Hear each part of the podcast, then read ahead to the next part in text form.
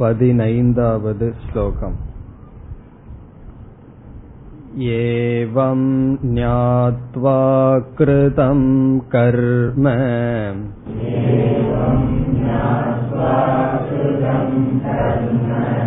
पूर्वैरपि मुमुक्षुभिः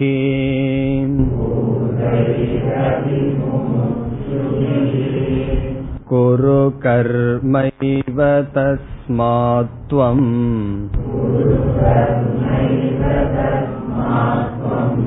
पूर्वै पूर्वतरं कृतम्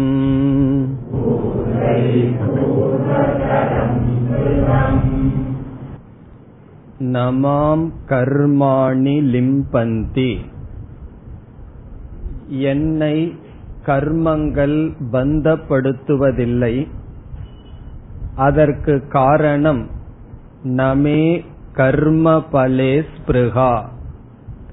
கர்மத்தினுடைய பலனில் எனக்கு ஆசை இல்லை என்று பகவான் கூறி இவ்விதம் யார் அறிகிறார்களோ அவர்களும் கர்மத்திலிருந்து பந்தப்படுவதில்லை என்று பகவான் கூறியதற்கு பிறகு அர்ஜுனனை நோக்கி பதினைந்தாவது ஸ்லோகத்தில் இந்த விதத்தில் இதற்கு முன் வாழ்ந்தவர்கள் கர்மத்தில் ஈடுபட்டு மோட்சத்தை அடைந்தார்கள். ஆகவே நீயும் கர்மத்தை செய்ய வேண்டும் என்ற உபதேசத்தை செய்கின்றார். அர்ஜுனனுக்கே தெரியாமல் இருக்கலாம் என்னுடைய நிலை என்ன? நான் கர்மத்தை துறக்க தகுதி அடைந்தவனா என்றால் பகவான் கூறுகின்றார் குரு கர்ம நீ கர்மத்தை செய். துறப்பதற்கு உனக்கு அதிகாரம் இல்லை. சந்நியாசத்திற்கு உனக்கு அதிகாரம் தகுதி இல்லை. காரணம் என்னவென்றால் சித்த சுத்தி அடைய வேண்டும் என்றால் கர்மயோகத்திலிருந்துதான் செய்ய முடியும் என்று இந்த தலைப்பை முடித்துக்கொண்டு இனி அடுத்த ஸ்லோகத்திலிருந்து பதினாறாவது ஸ்லோகத்தில் ஆரம்பிக்கின்றார்.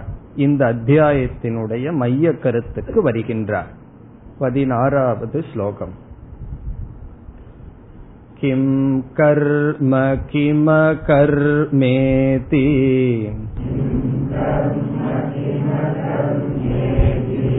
कवयोऽप्यत् कवयोऽप्यत्र मोहिताः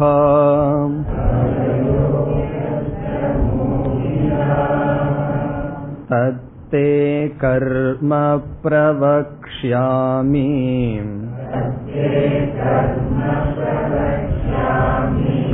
यज्ञात्वा मोक्षसे शुभात्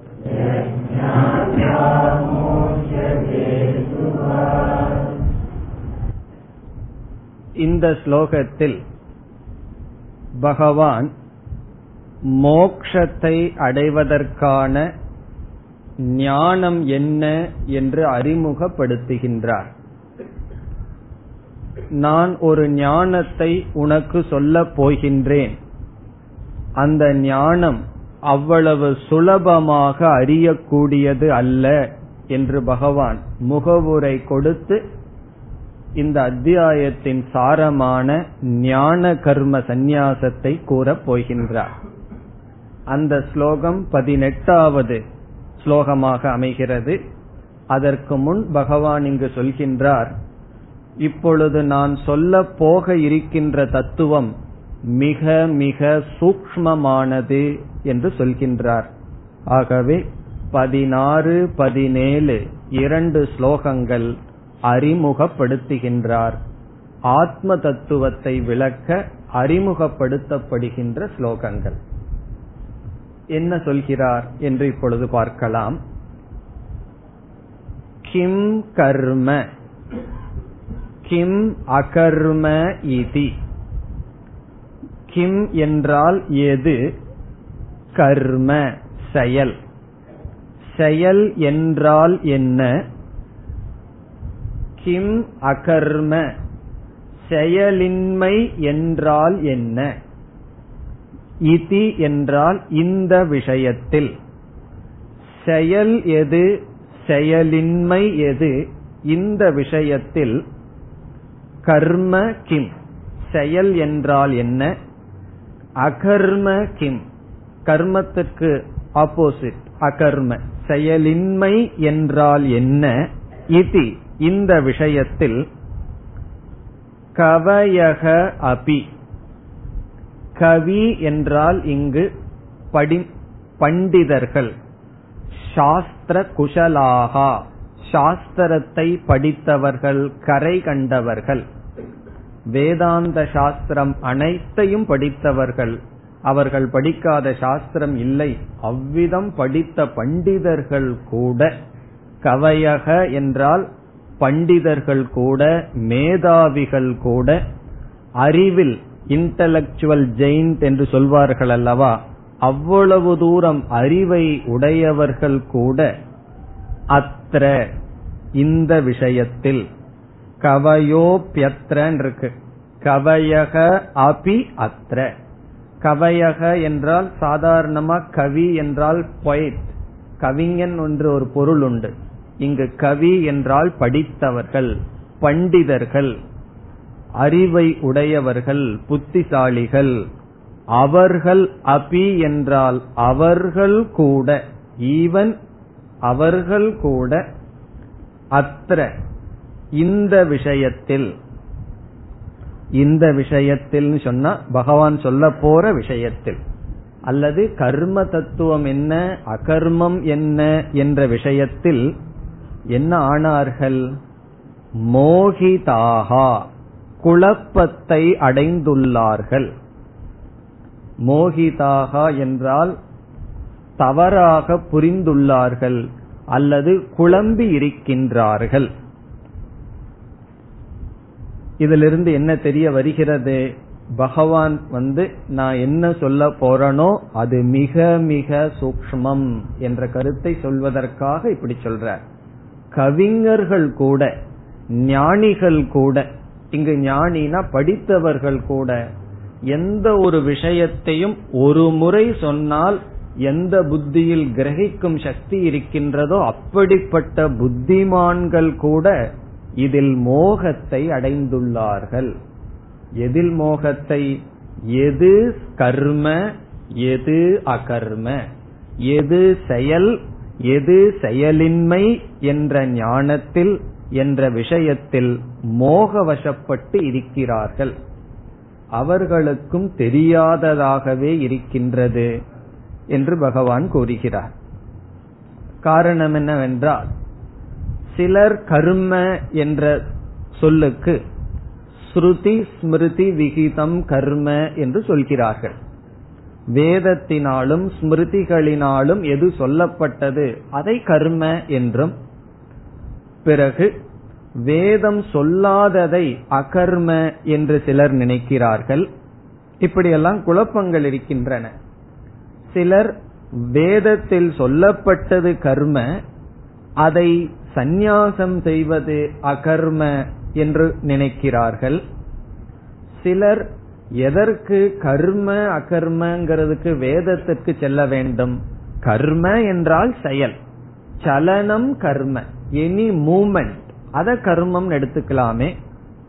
அச்சலம். மூமெண்ட் இல்லாதது அகர்மம் என்று எடுத்துக்கொள்ளலாமே இந்த விதத்தில் குழம்பி இருக்கிறார்கள். இப்ப வேதத்துல சொன்னது கர்ம வேதத்துல சொல்லாதது அகர்ம வேதத்துல சொன்னது கர்ம பிறகு அதை விட்டு விடுதல் அகர்ம செயலின்மை. அப்படி கொள்ளாமல் உடலில் வருகின்ற அசைவு கர்ம அசையாமல் மௌனமாக இருத்தல் அகர்ம இப்படியெல்லாம் பல குழப்பங்கள் இருக்கின்றன. இதை விப்ரதிபத்திகி என்று சொல்வார்கள். விப்ரதிபத்தினா மெனி ஒப்பீனியன் இதை குறித்த குழப்பங்கள் பல இருந்து வருகின்றன. சாதாரண மனிதர்களிடம் இல்லை. ஒரு முட்டாள் குழம்பிக் கொண்டிருந்தான்னா பரவாயில்லலாம் கவையக பண்டிதர்கள் கூட இதில் மோகத்தை அடைந்துள்ளார்கள். அதனால என்னன்னா ஆகவே நான் உனக்கு அதை தெளிவாக சொல்ல போகிறேன் இரண்டாவது வரையில் சொல்ற. தத்தே கர்ம பிரவக்ஷாமி தது என்றால் தேர்போர் ஆகவே தஸ்மாத். ஆகவே என்றால் எதனால்? கவிஞர்கள் கூட பெரிய பெரிய பண்டிதர்கள் கூட மோகத்தை அடைந்துள்ள காரணத்தினால் தே உனக்கு கர்ம பிரவக்ஷாமி நான் கர்மத்தினுடைய தத்துவத்தை சொல்லப் போகின்றேன். பிரவக்ஷாமி என்றால் நான் சொல்லப் போகின்றேன்.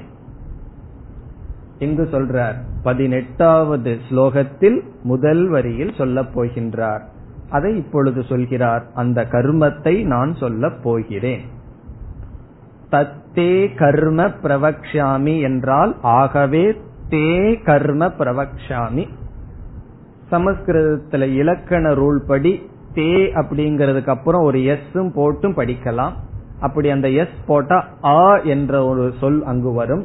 அப்ப என்ன ஆகும்னா தது தே அகர்ம பிரவக்ஷாமி நான் கர்மத்தையும் சொல்லப் போகின்றேன் அகர்மத்தையும் சொல்ல போகின்றேன் என்று ரெண்டு பாடம் வருகின்றது. என்ன முதல் வரியில பகவான் என்ன சொல்லியிருக்கார்? கர்மம் என்ன அகர்மம் என்ன என்று குழம்பி இருக்கின்றார்கள்னு சொல்லிட்டு நான் உனக்கு கர்மத்தை மட்டும் சொல்றேன்னா அகர்மத்தை யார் சொல்லுவார்? அதனால பகவான் அதையும் சொல்ல போகின்றேன். எது கர்ம எது அகர்ம நான் உனக்கு சொல்ல போகின்றேன். இப்படி சொன்ன உடனே அர்ஜுனன் நினைக்கலாம் ஏற்கனவே அவர்களெல்லாம் குழம்பி இருக்கிறார்கள் பெரிய பெரிய அறிவாளிகள் எல்லாம் அதை போய் எனக்கு சொல்லி நானும் குழம்பி அதனால என்ன பிரயோஜனம்? இத நீங்க கர்மம் என்ன அகர்மம் என்னன்னு தெரிஞ்சிட்டு எனக்கு என்ன பிரயோஜனம்? பிரயோஜனம் ஏதாவது இருந்தா செய்யலாம். அது சுலபமா இருந்ததுன்னா தெரிஞ்சுக்கலாம். முன்னாடி வேற ஒரு வார்த்தையை சொல்லி பயமுறுத்தி விட்டீர்கள். பெரிய பெரிய புத்திசாலிகளே குழம்பி இருக்கிறார்கள்னு சொல்லி. பிறகு எதுக்கு என்னிடம் சொல்ல வேண்டும்? கர்ம அகர்ம தத்துவத்தை தெரிந்து என்ன பலன்? அத பகவான் சொல்றார். எது ஞாத்வா? எது இந்த எந்த தத்துவத்தை அறிந்து கர்ம அகர்ம என்ற இந்த தத்துவத்தை அறிந்தால் மோக்ஷசே அசுபாத். மோக்ஷசே என்றால் நீ மோக்ஷத்தை அடைவாய். துவம் மோக்ஷசே. துவம்ங்கிறது இங்க இருக்கு இங்கு புரிந்து கொள்ள வேண்டும் மோக்ஷசே. நீ முக் முக்தியை அடைவாய். எதிலிருந்து முக்தியை அடைவாய்? அசுபாத். சுபம் என்றால் மங்களம் மோக்ஷம் அசுபம் என்றால் சம்சாரம். அசுபத்திலிருந்து நீ மோக்ஷத்தை அடைவாய். இப்ப அசுபாத் மோக்ஷசே இப்ப நான் சொல்ல போறது வந்து காகதந்த பரீட்சா அல்ல. சாஸ்திரத்துல சொல்ற உதாரணம். காகதந்த பரீட்சான்னு என்ன? காக்கம்னா நமக்கு தெரிஞ்சது காக்கம். தந்தம்னா பல்லு. காக்கைக்கு பல்லு இருக்கா இல்லையா? என்று ஒரு பரீட்சை செய்தால் என்ன பிரயோஜனம்? ஒரு பிரயோஜனமும் இல்லையோ. அப்படி யாராவது பிரயோஜனம் இல்லாத விஷயத்துல விசாரம் பண்ணிட்டு இருந்தா காகதந்த பரீட்சா நியாயம் என்று சொல்வார்கள். சில பேர் காலையில பேப்பரை வச்சு உட்கார்ந்து காகதந்த பரீட்சை ஆரம்பிச்சிருவார்கள். இந்த பார்ட்டி என்ன ஆகுதோ அந்த பார்ட்டி என்ன ஆகுதோன்னு சொல்லி. என்ன பிரயோஜனம்? அப்படி பிரயோஜனம் இல்லாததை நான் உனக்கு சொல்லவில்லை. கர்ம அகர்ம கடினமான போதிலும் அது மோகத்திற்குள் உட்பட்ட விஷயமாக இருக்கின்ற போதிலும் அது மோக்ஷத்தை கொடுக்கின்ற விஷயம். என்று பகவான் வந்து நமக்கு ஒரு ஒரு ஜிக்யாசைய ஊற்றார். அந்த ஸ்லோகத்துக்குள்ள லேண்ட் ஆகிறதுக்கு முன்னாடி நம்ம மனசுல என்ன வந்துடணும் என்னதான் சொல்ல போறார் என்று ஒரு ஆன்சைட்டி வரணும் அல்லவா? அதை உருவாக்குறார் அர்ஜுனனுக்கு. அப்படி இல்லைன்னா ஏதோ சொல்றாருன்னு கவனம் இல்லாம அர்ஜுனன் கேட்டுருவான். இப்ப அர்ஜுனனுடைய கவனத்தை ஈர்ப்பதற்காக ரெண்டு ஸ்லோகத்தை பகவான் செலவு செய்கின்றார். எதற்கு? ஒரு ஆழ்ந்த தத்துவத்தை சொல்வதற்கு முன் நான் ஒரு பெரிய விஷயத்தை சொல்றேன். இது பெரிய பெரிய பண்டிதர்கள் எல்லாம் புரிந்து கொள்ளாமல் கஷ்டப்பட்டு கொண்டிருக்கின்ற விஷயம். இதை தெரிந்தால் மோக்ஷத்தை அடையலாம். அது என்ன மோக்ஷம்? மோக்ஷத்தினுடைய சொரூபம் என்ன? இவைகளெல்லாம் நமக்கு வர இருக்கின்றது. இந்த ஞானத்தை சொல்லிட்டு ஞானத்தினுடைய பலனை பகவான் பல ஸ்லோகங்களில் கூற இருக்கிறார். அங்கு பார்க்கலாம். இங்க அசுபத்திலிருந்து விடுதலை என்ன என்பதனுடைய விளக்கம் பிறகு நாம் பார்க்கலாம் இனி அடுத்த ஸ்லோகத்திலும் பகவான் முகவுரையாகவே சொல்கிறார் நான் சொல்ல போகின்ற கருத்து மிக முக்கியது என்று முகவுரையாகவே பதினேழாவது ஸ்லோகத்திலும் பேசுகிறார் कर्मणो ह्यपि बोद्धव्यम्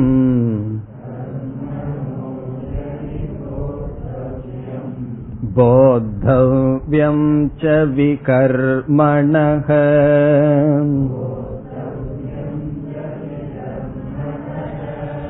अकर्मणश्च बोद्धव्यम्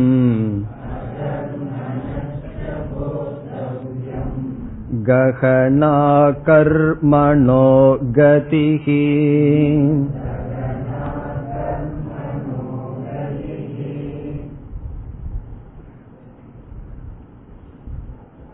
கர்மணக அபி போத்தவ்யம்.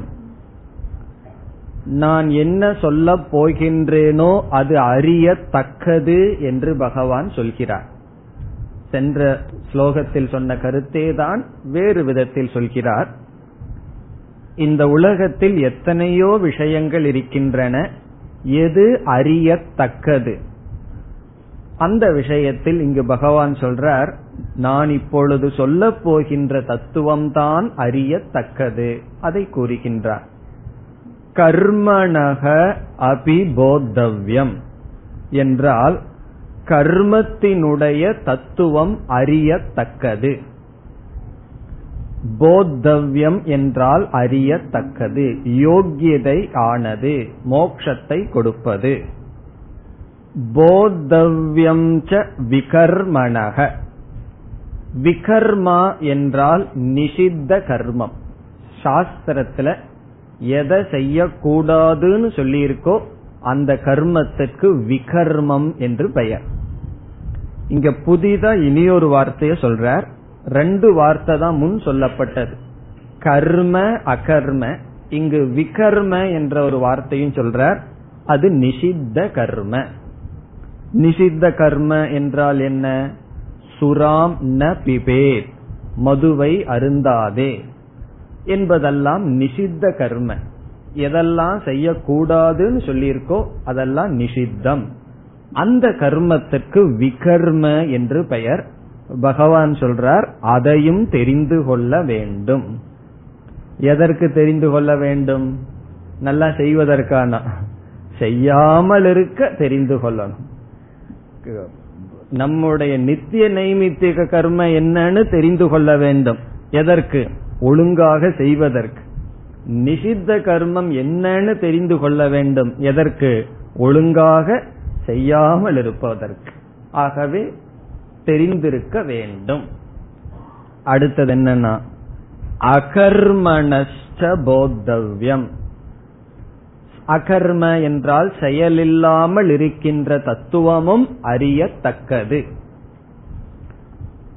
கர்மத்தினுடைய தத்துவம் போத்தவ்யம் போத்தவ்யம்னு அறியத்தக்கது அறிய வேண்டும்.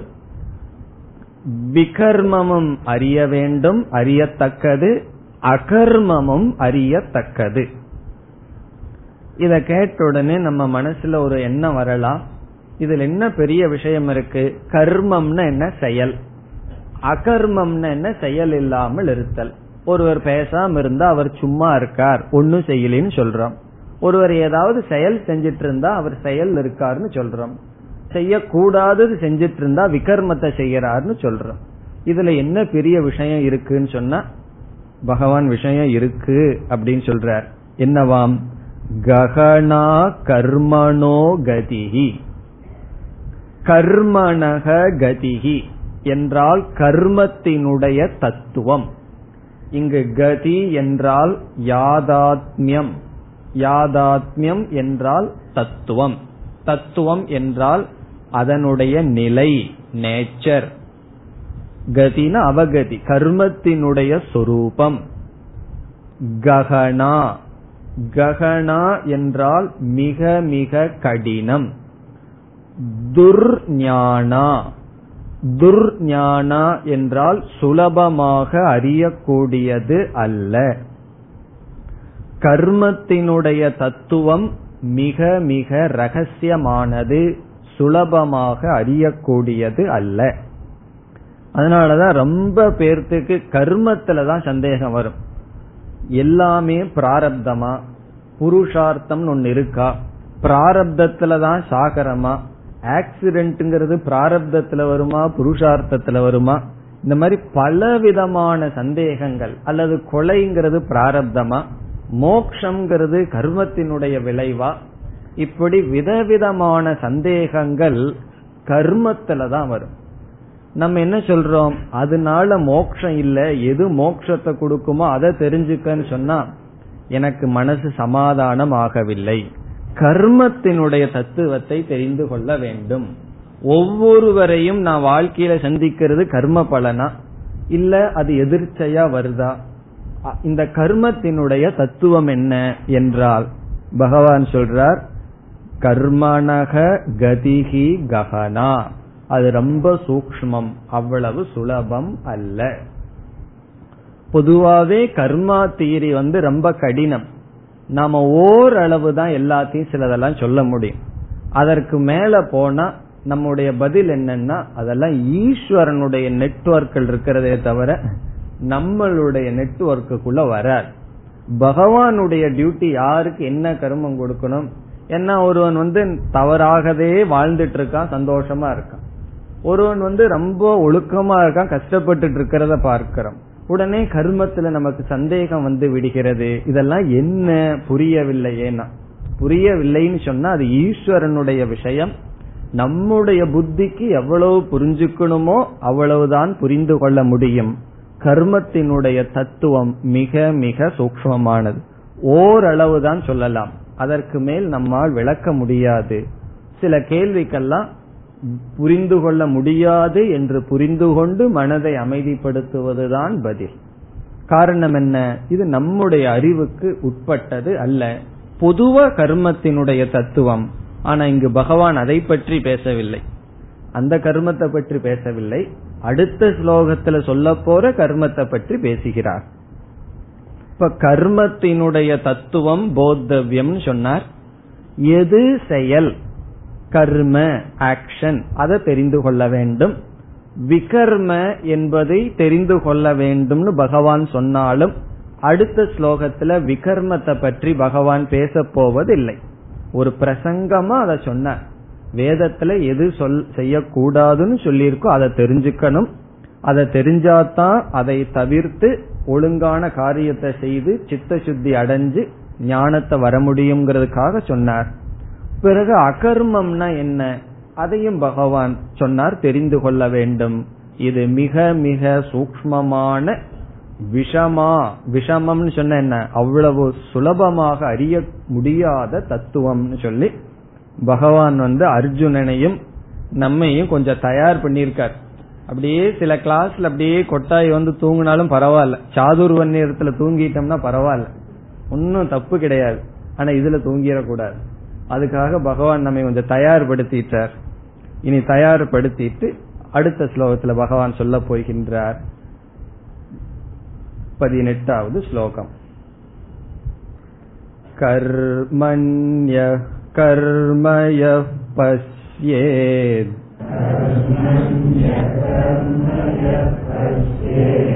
अकर्मणि च कर्मयः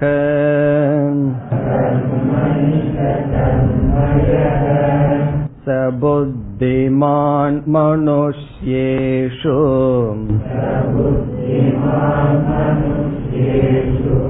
स युक्तकृत्न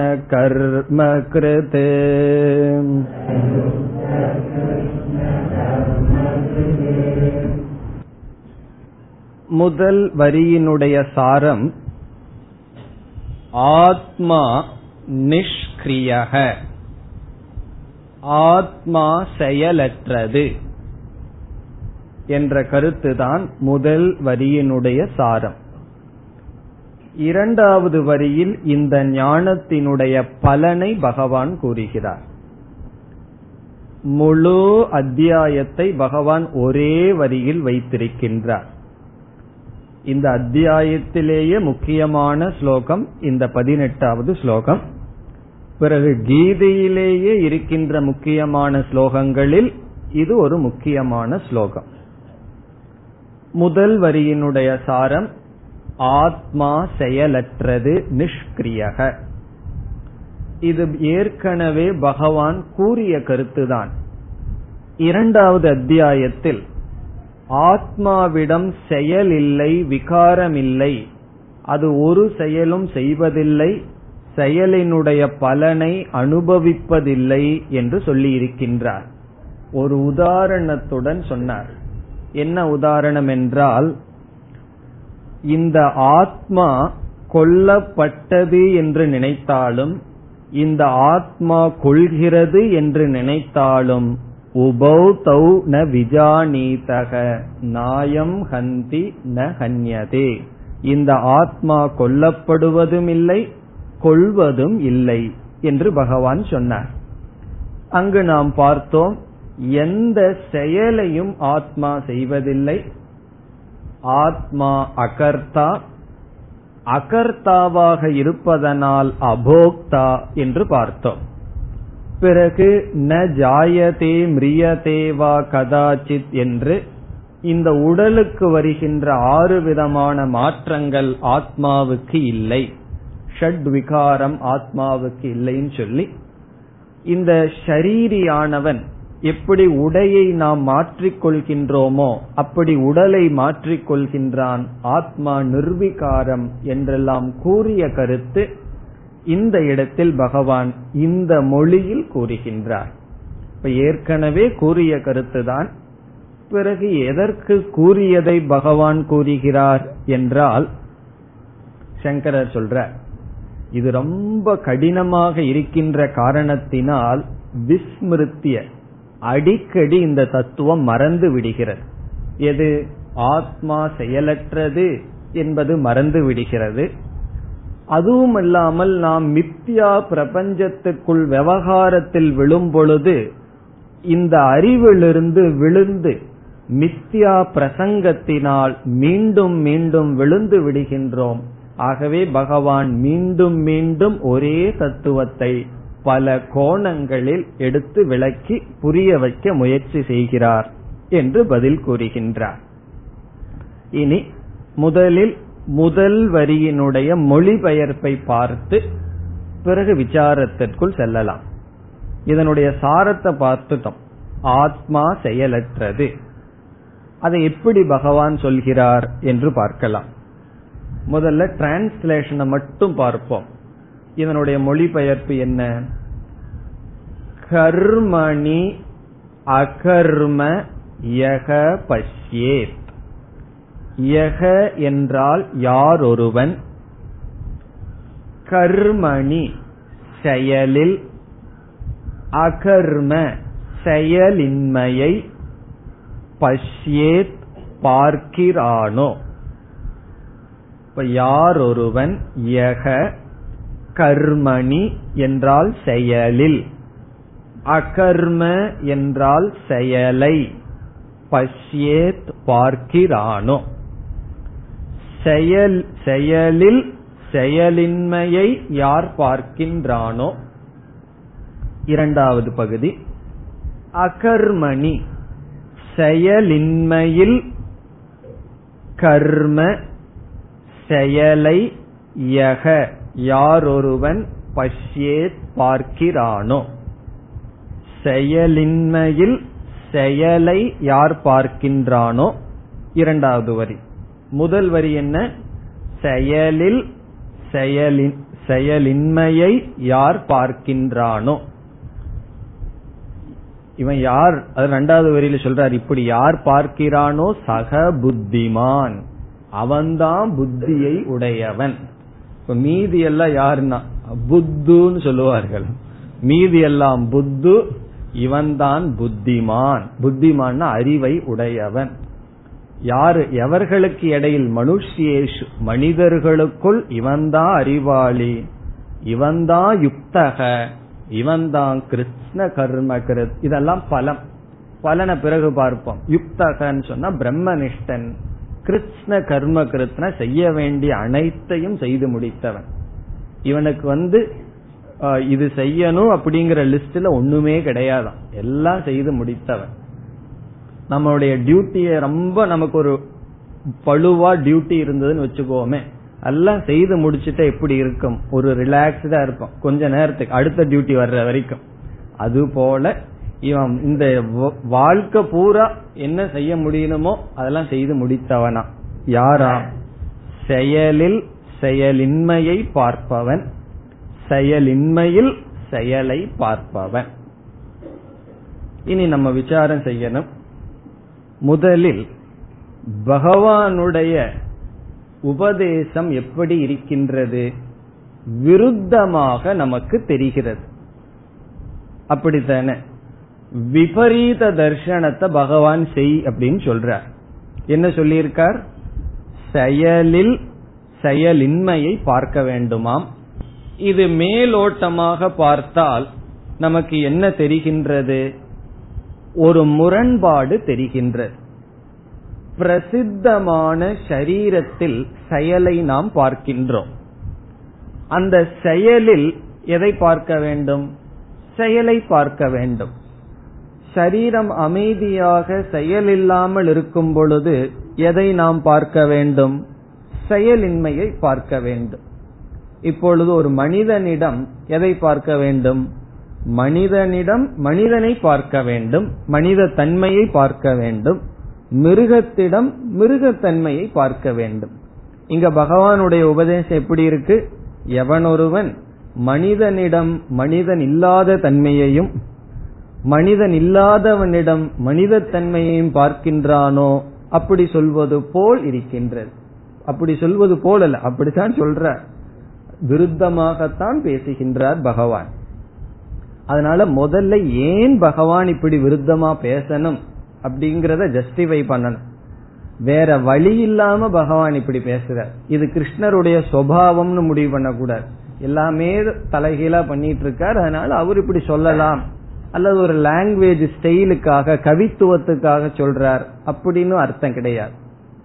விபரீத தர்ஷனத்தை பகவான் இங்கு விபரீத தர்ஷனத்தை கொடுப்பது போல் நமக்கு தெரிகின்றது. அதனாலதான் சம்பிரதாயம் இல்லாம கீதைய படிச்ச என்ன முடிவுக்கு வருவார்கள்? பகவான் மாதிரி கன்ஃபியூஸ் ஆனால் இந்த உலகத்துல யாருமே இல்லைன்னு முடிவு செய்வார். காரணம் என்ன? அவரு குழம்புனது பத்தாதுன்னு சொல்லி யாரெல்லாம் கீதைய படிக்கிறாங்களோ அவங்களும் குழம்பணும். என்ன சொல்றார்? செயலில் செயலின்மையை பார்க்கணுமா? செயலில் செயலை பார்க்கிறது ஞானம் செயலின்மையில் செயலின்மையை பார்ப்பது ஞானம். பகவான் விருத்தமா அல்ல சொல்றார்.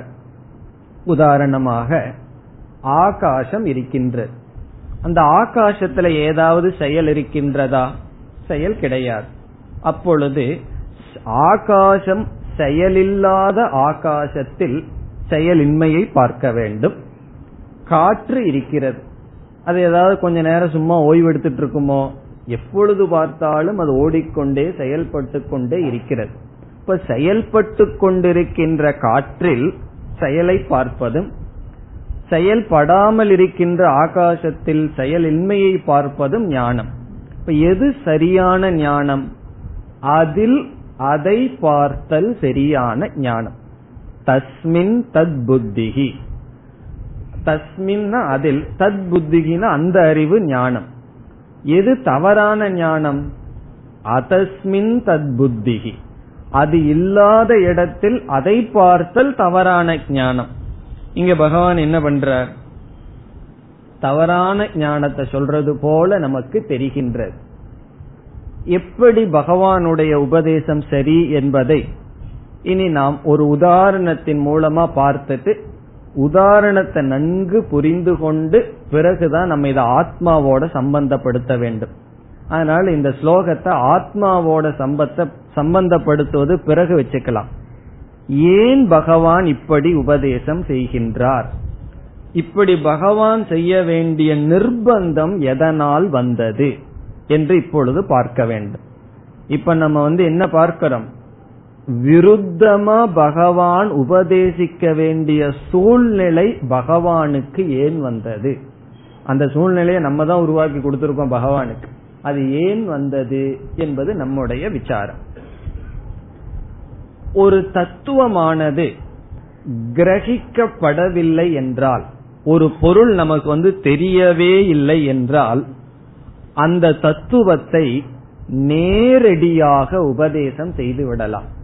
ஒரு பொருள் எனக்கு தெரியவே இல்லைன்னா விபரீதமா பகவானுடைய இங்கு உபதேச பண்ண முறையெல்லாம் அவசியமே கிடையாது. இதுதான் இது என்று காட்டிவிடலாம்.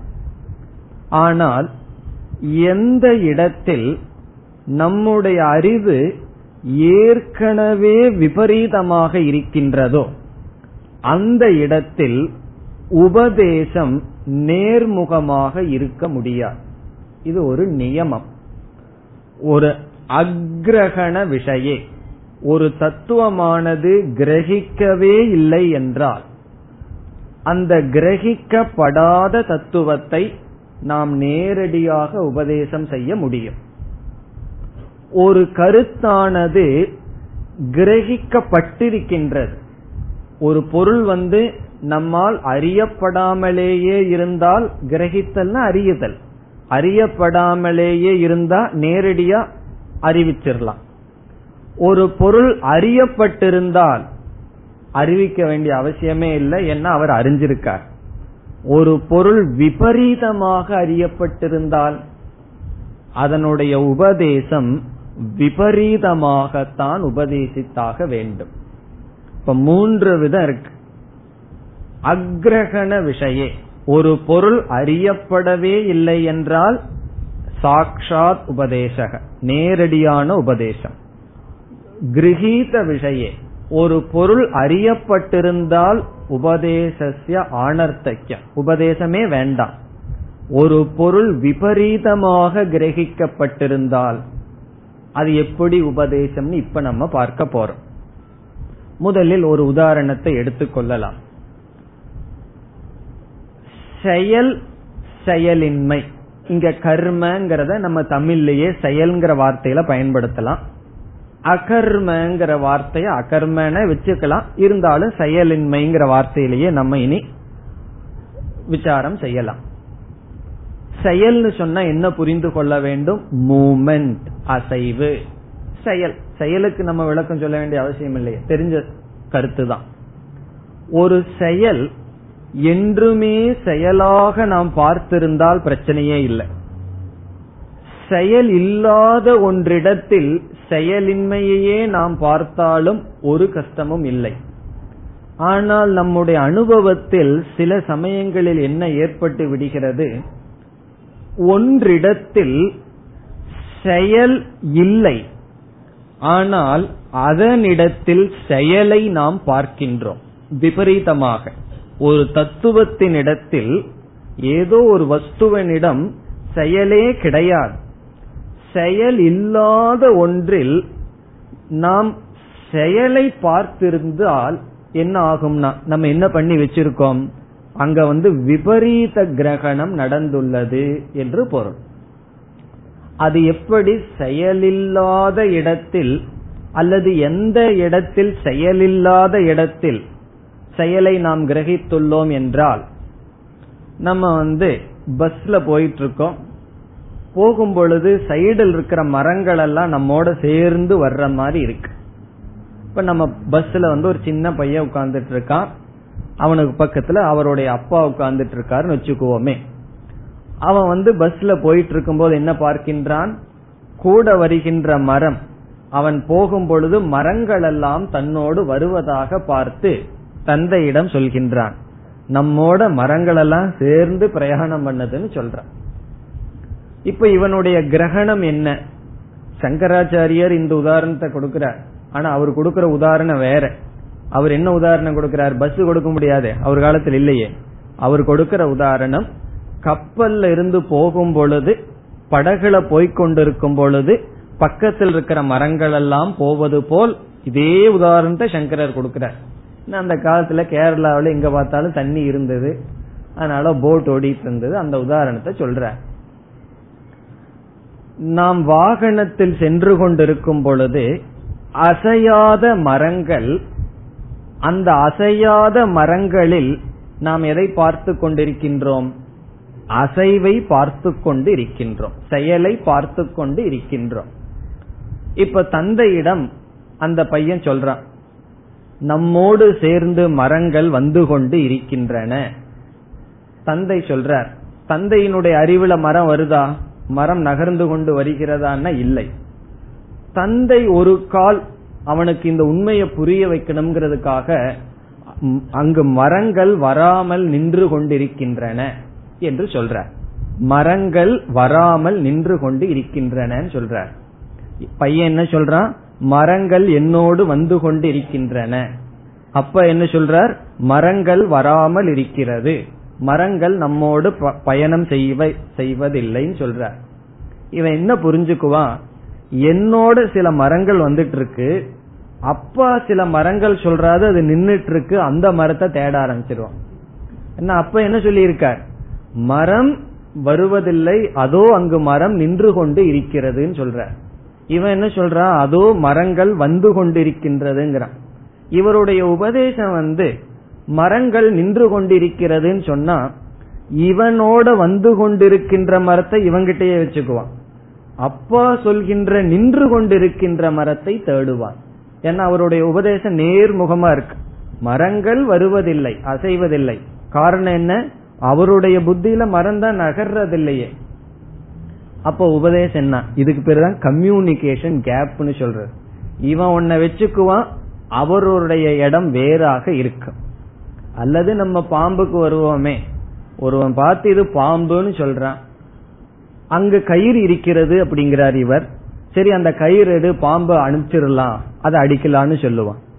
விபரீதமான தர்ஷனம் இருக்கிற இடத்துல நேர்முகமா செய்தால் உபதேசம் செய்தால் அதனுடைய விளைவு என்னன்னா அந்த விபரீதமான தர்ஷனம் அவங்கிட்டயே இருக்கும். இவன் சொன்ன மரத்தை தேடுவான். அப்ப இந்த பையனுக்கு சரியான ஞானத்தை கொடுக்கணும்னா உபதேசம் பண்ற முறை எப்படி இருந்தாக வேண்டும்? என்றால் முதலில் தந்தை என்ன செய்ய வேண்டும்? அவனுடைய விபரீத கிரகணத்தை இவர் எடுத்துக்கொள்ள வேண்டும். அப்பொழுதுதான் ரெண்டு பேர்த்தினுடைய விஷன் ஒரு இடத்துக்கு போகும்.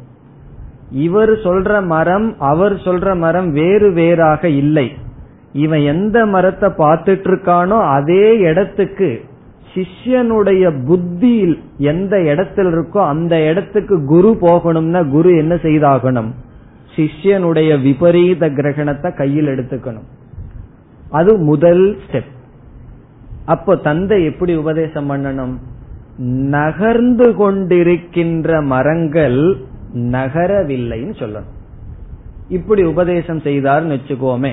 நகர்ந்து கொண்டிருக்கின்ற மரங்கள் நகரவில்லை.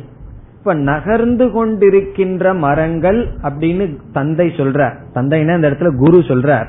அப்போ குருவை பொறுத்த வரைக்கும் அங்க மரங்கள் நகர்ந்து கொண்டு இருக்கின்றதா அவருக்கு நல்லா தெரியும் மரங்கள் நகர்ந்து கொண்டு இல்லைன்னு சொல்லி. பிறகு எதற்கு அந்த வார்த்தையை சொல்றார்? அவனுடைய திருஷ்டியை இவர் எடுத்துக்கொள்றார். எதற்குனா அவனுடைய திருஷ்டிக்குள்ள இவர் போய் சேரணும். இப்ப நகர்ந்து கொண்டிருக்கின்ற மரத்தில் நகராத தன்மையை பார்னு சொல்றார்னு வச்சுக்குவோமே அப்ப என்ன பண்ணுவான்? எனக்கு நகர்வது போல் எது தெரிந்து கொண்டிருக்கின்றதோ அதைத்தான் நகரவில்லைன்னு சொல்றாருன்னு புரிந்து கொள்வான். வேறு மரத்தை தேட மாட்டான். இப்போ இப்போ விபரீத கிரகணம் ஒருவனுக்கு இருந்தால் அந்த உபதேசம் எப்படின்னா விபரீதமாகத்தான் உபதேசம் பண்ணணும். எப்படி வைண்டு பண்ணணுமோ அப்படித்தான் ரீவைண்டு பண்ணணும். அதே போல இங்க வந்து இவன் நகராத ஒன்றில் நகரும் நகர்கிறதுங்கிற விபரீதத்தை வச்சிருக்கான். அந்த விபரீதத்தை எடுத்துட்டோம்னா குருவினுடைய திருஷ்டியும் சிஷ்யனுடைய திருஷ்டியும் ஒரே அதிஷ்டானத்திற்கு செல்கிறது. பிறகு அந்த தவறை நாம் சரி பண்ணலாம். அப்போ நகர்கின்ற மரத்தில் நகராத தன்மையை பார்னு சொல்வது விபரீதமான உபதேசம் அல்ல. இந்த விஷயத்தில். அதே போல இனி அடுத்ததுக்கு வருவோம். கர்மணி அகர்மய பஷ்யத்துக்கு வந்தாச்சு. இனி இனி ஒன்னு சொல்லியிருக்காரு பகவான். செயலின்மையில் செயலை பார்த்தல். இப்ப செயலில் செயலை செயலின்மையை பார்த்தல் செயலின்மையில் செயலை பார்த்தல்னு ரெண்டு இருக்கின்றது. இப்ப இந்த உதாரணத்தில் செயலில் செயலின்மையை பார்த்தல். செயலில் என்ன செயலில்? மரத்தினுடைய நகர்வில் அசையாத தன்மையை பார்த்தல் இனி இனி ஒரு உதாரணம். அதுவும் சங்கரர் கொடுக்கிற உதாரணம் தான் நம்ம கரையில் நின்று கொண்டிருக்கின்றோம். தூரத்துல கப்பல் இரண்டு கப்பல் இருக்கின்ற அல்லது ஒரு கப்பலை வச்சுக்கோமே. அந்த கப்பலானது மெதுவாக நகர்ந்து கொண்டு இருக்கின்றது அதெல்லாம் ரொம்ப ஸ்பீடா போகாது. நம்ம ரூட்ல போறது மாதிரி ரோட்ல போறது மாதிரி கப்பல் ரொம்ப ஸ்பீடா போகாது.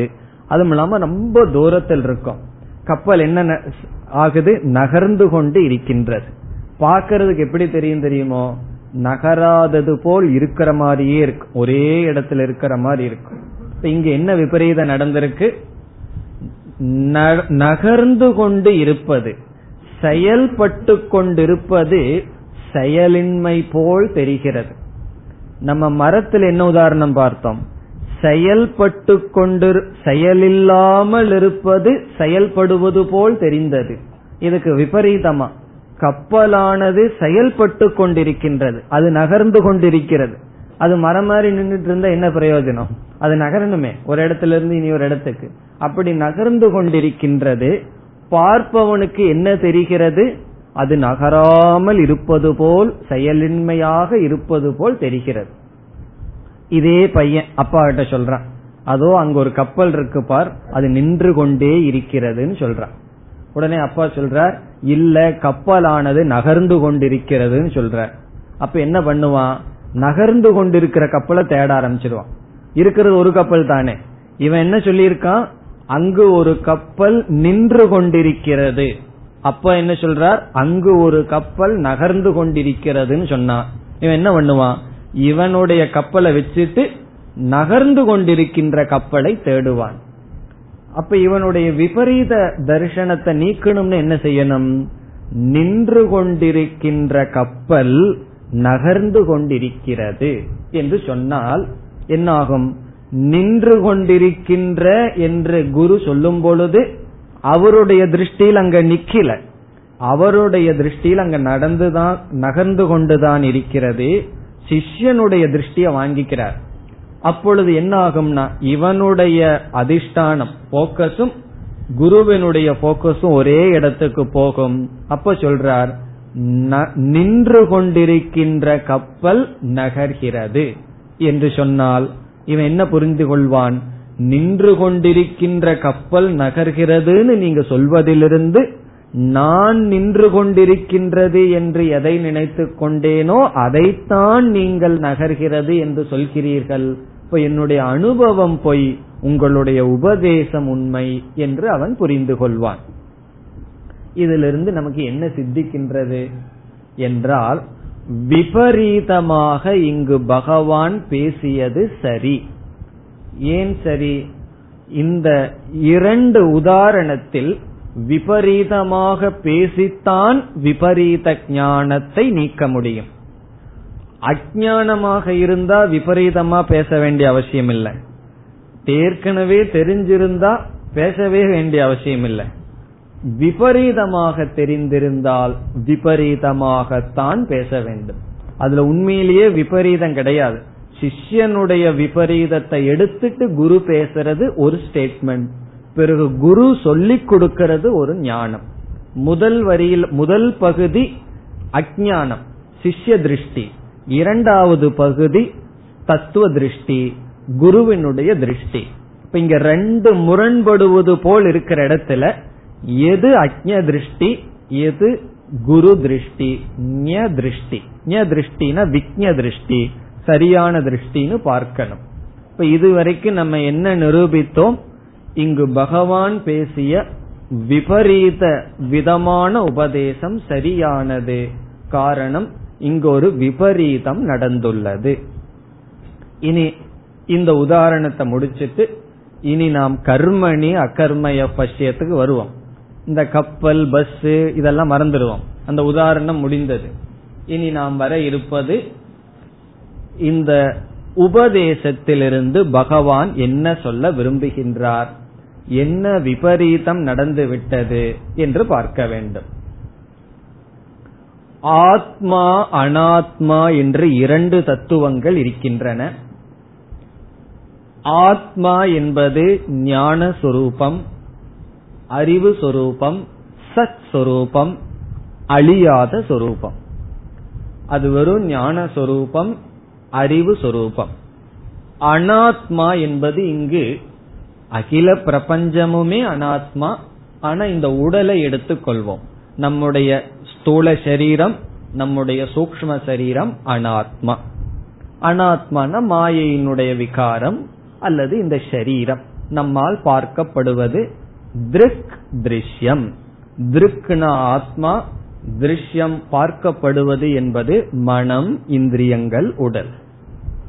இதில் இந்த ரெண்டு பதார்த்தத்திற்குள் விபரீத ஞானமானது வந்துள்ளது. எப்படி என்றால் செயல் என்பது ஆக்டிவிட்டிஸ் மூமெண்ட் சலனம். இதை உண்மையில் செய்வது நம்முடைய சரீரம். ஸ்தூல சரீரம் செயல் பண்ணும் சூக்ம சரீரம் செயல் செய்யும் காரண சரீரம் செயல் செய்யாது. ஸ்தூல சரீரமும் சூக்ம சரீரமும் செயலில் ஈடுபடும். சூக்ம சரீரம்னா நம்முடைய மனம். நம்முடைய மனம் செயல்படுகிறது. நம்முடைய உடல் செயல்படுகிறது. எப்பொழுதுனா ஆத்மா சாட்சியாக இருக்க ஆத்மாவினிடமிருந்து சத் இருத்தலை வாங்கிக் கொண்டு ஆத்மாவிடமிருந்து சைத்தன்யத்தை பிரதிபிம்பத்தை வாங்கிக் கொண்ட மனமானது செயல்பட்டு கொண்டு இருக்கின்ற ஒரு ஜீவனிடம் அனாதிகாலமாக வந்த அஜானத்தினால் ஏற்கனவே இந்த விபரீதம் வந்துவிட்டது. என்னைக்கு வந்ததுன்னா கேள்விக்கு பதில் கிடையாது. அது இருக்கு. விபரீதம் ஏற்கனவே இருக்கின்றது. என்ன விபரீதம் என்றால் உடல் மனம் இவைகளினுடைய செயலை எடுத்து ஆத்மாவிடத்தில் பார்த்து கொண்டு இருக்கின்றான். இப்ப எங்க விபரீதம் வந்துள்ளது? ஆத்மா அறிவு சொரூபம் செயலற்ற சொரூபம் நிஷ்கிரிய சொரூபம். நிஷ்கிரியக அகர்ம சொரூபம். ஷரீரம் மனம் கர்ம சொரூபம். ஷரீரம் மனம் இவைகளினுடைய செயலை ஆத்மாவில் ஒருவன் ஏற்றி வைத்து விட்டான். அதுதான் நடந்துள்ள விபரீதம். அதனுடைய விளைவு என்னன்னா ஏற்றி வைத்து விட்டு கூறுகின்றான் நான் பார்க்கின்றேன் நான் செய்கின்றேன் நான் சிந்திக்கின்றேன் என்ற விவகாரம் ஆரம்பித்து விட்டது. இப்ப நான்கிறதுக்கு உண்மையான அர்த்தம் ஆத்மா. இப்ப நான்கிறது ஆத்மா என்றால் உண்மையில் ஆத்மா செய்வதில்லை ஆத்மா பார்ப்பதில்லை ஆத்மா சிந்திப்பதில்லை. இந்த செயலெல்லாம் யார் செய்வது? சரீரம் செய்கின்றது உடல் செய்கிறது. இந்த இடத்துல உடல்னா மனம் ஸ்தூல சரீரம் எல்லாம் சேர்ந்து எடுத்துக்கிறோம். உடலினுடைய செயல் ஆத்மாவில் ஏற்றுவிக்கப்பட்டு ஏற்கனவே செயலற்ற ஆத்மாவில் செயலை நாம் பார்த்து கொண்டு இருக்கின்றோம். எப்படி? செயலற்ற மரங்களில் நகர்தல் என்ற செயலை ஒரு குழந்தை பார்ப்பது போல ஒரு ஜீவனானவன் செயலற்ற ஆத்மாவில் செயல்களை பார்த்து கொண்டு இருக்கின்றான் புரிந்து கொண்டு இருக்கின்றான் விபரீதமாக. எதனுடைய செயல்? உடலினுடைய மனதினுடைய செயல்களை. இப்ப என்ன ஸ்திதி? இங்க என்ன நடந்திருக்கு ஜீவனிடம்? பகவானுடைய உபதேசத்துக்கு முன்னாடியே ஜீவனிடம் என்ன இருக்கு?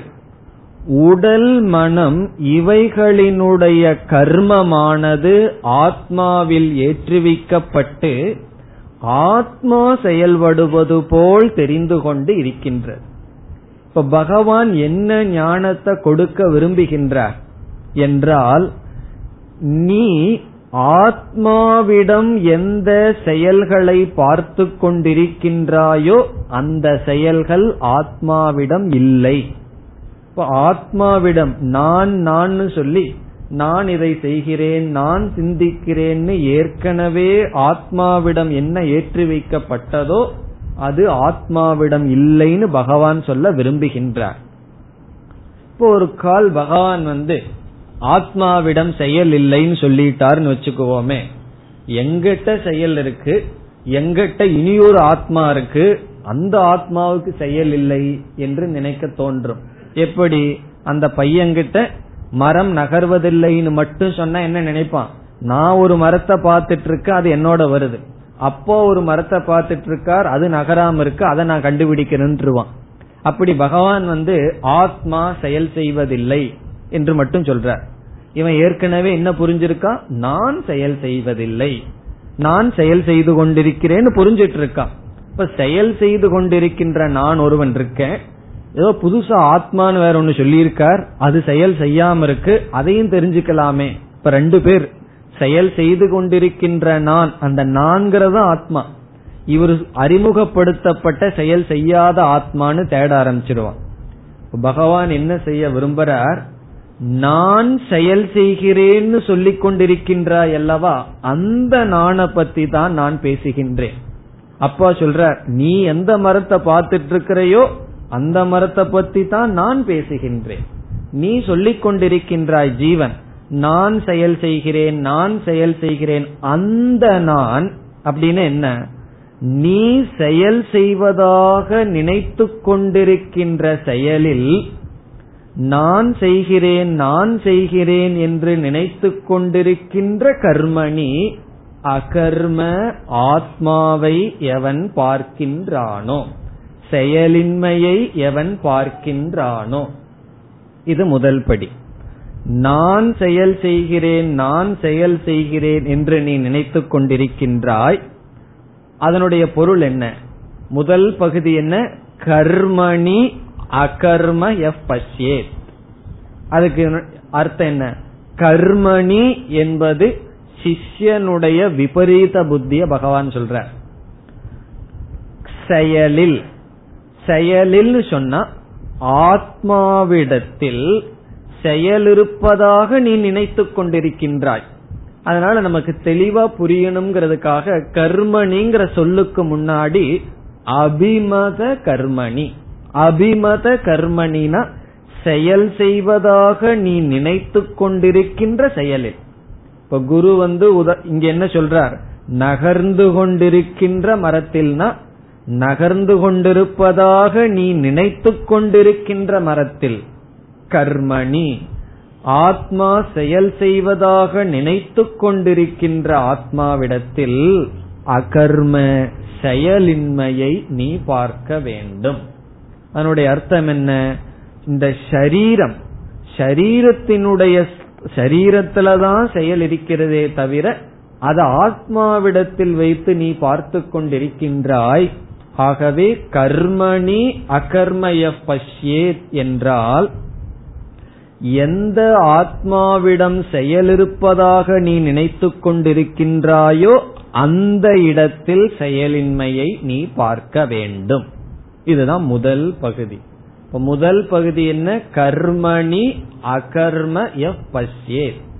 கர்மணி என்ற இடத்துக்கு முன்னாடி ஆத்மாவிடத்தில் ஒரு வார்த்தையை சேர்த்திக்கணும். ஆத்மாவிடத்தில் ஏற்கனவே நீ நினைத்து கொண்டிருக்கின்ற செயலில். என்ன செயல்? நான் பேசுகிறேன் சிந்திக்கின்றேன். இப்படிப்பட்ட செயலில் அகர்ம செயலின்மையை பார். நீ நான் நான்கிற சொல்லுல ஒரு செயலை பார்த்துட்டு இருக்க அங்கு செயலின்மையை பார் என்று சொல்கிறார். அமைதியா வீட்டுல போய் உட்கார்ந்து அந்த உதாரணத்தை வச்சு இதை வச்சு பத்து முறை பார்த்தா தான் புரியும்.